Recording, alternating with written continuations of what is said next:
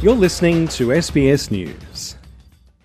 Delegates, colleagues, and friends, I must say that you did it. You delivered. After 14 days, climate representatives from around the world have come to an agreement to transition away from fossil fuels. Nearly 200 countries, including Australia, gathered for the United Nations Climate Summit in Dubai. The historic deal marks the first time in three decades nations have agreed on a collective move away from oil, gas, and coal, which accounts for around 80% of global energy. It includes new measures to cope with climate change to do with adaptation, finance, flexibility, and fossil fuels, with $127 billion committed so far. COP28 President Sultan Al Jaber has praised the deal. We have confronted realities and we have set the world in the right di- direction. We have given it a robust action plan to keep 1.5 within reach.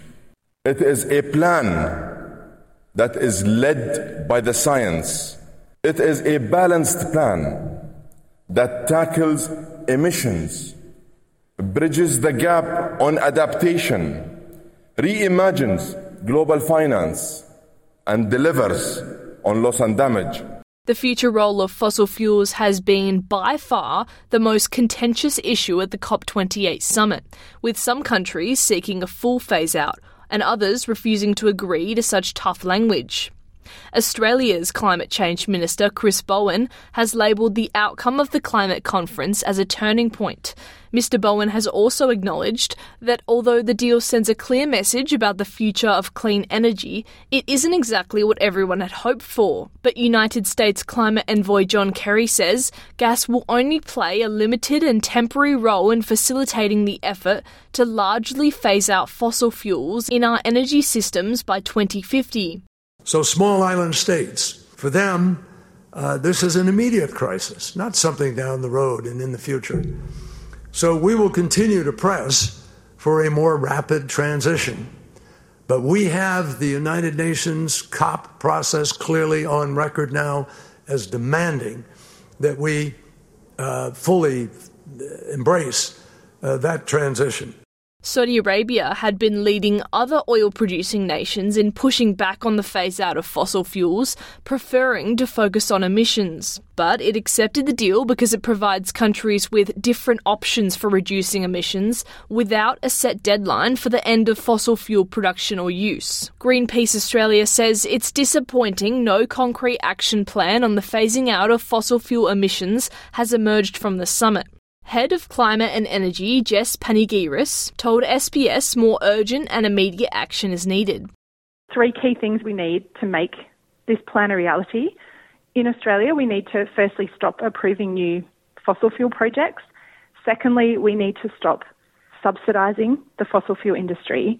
And third, we really need to pay our fair share into the loss and damage finance facility um, to help those countries that are worst affected by climate change. Some of the criticism of the COP28 outcome has come not just from green groups, but from Pacific Island leaders who wanted a much more strongly worded deal than the one presented, which was as far as Saudi Arabia was prepared to go. Anne Rasmussen is the chair of the Alliance of Small Island States. It seems that you just gavelled the decisions and the small island developing states were not in the room. Uh, we were working hard to coordinate the 39 uh, small island states, developing states that are disproportionately affected by climate change, and so we were delayed in arriving here. Our leaders and ministers have been clear. We cannot afford to return to our islands with the message that this process has failed us. This first GST is of particular significance. It is the only GST that matters for ensuring that we can still limit global warming to 1.5 degrees. But in the end, it was a COP gathering unlike any other, having produced a landmark deal on fossil fuels that oil producers and most nations are happy with. Kira Hain, SBS News.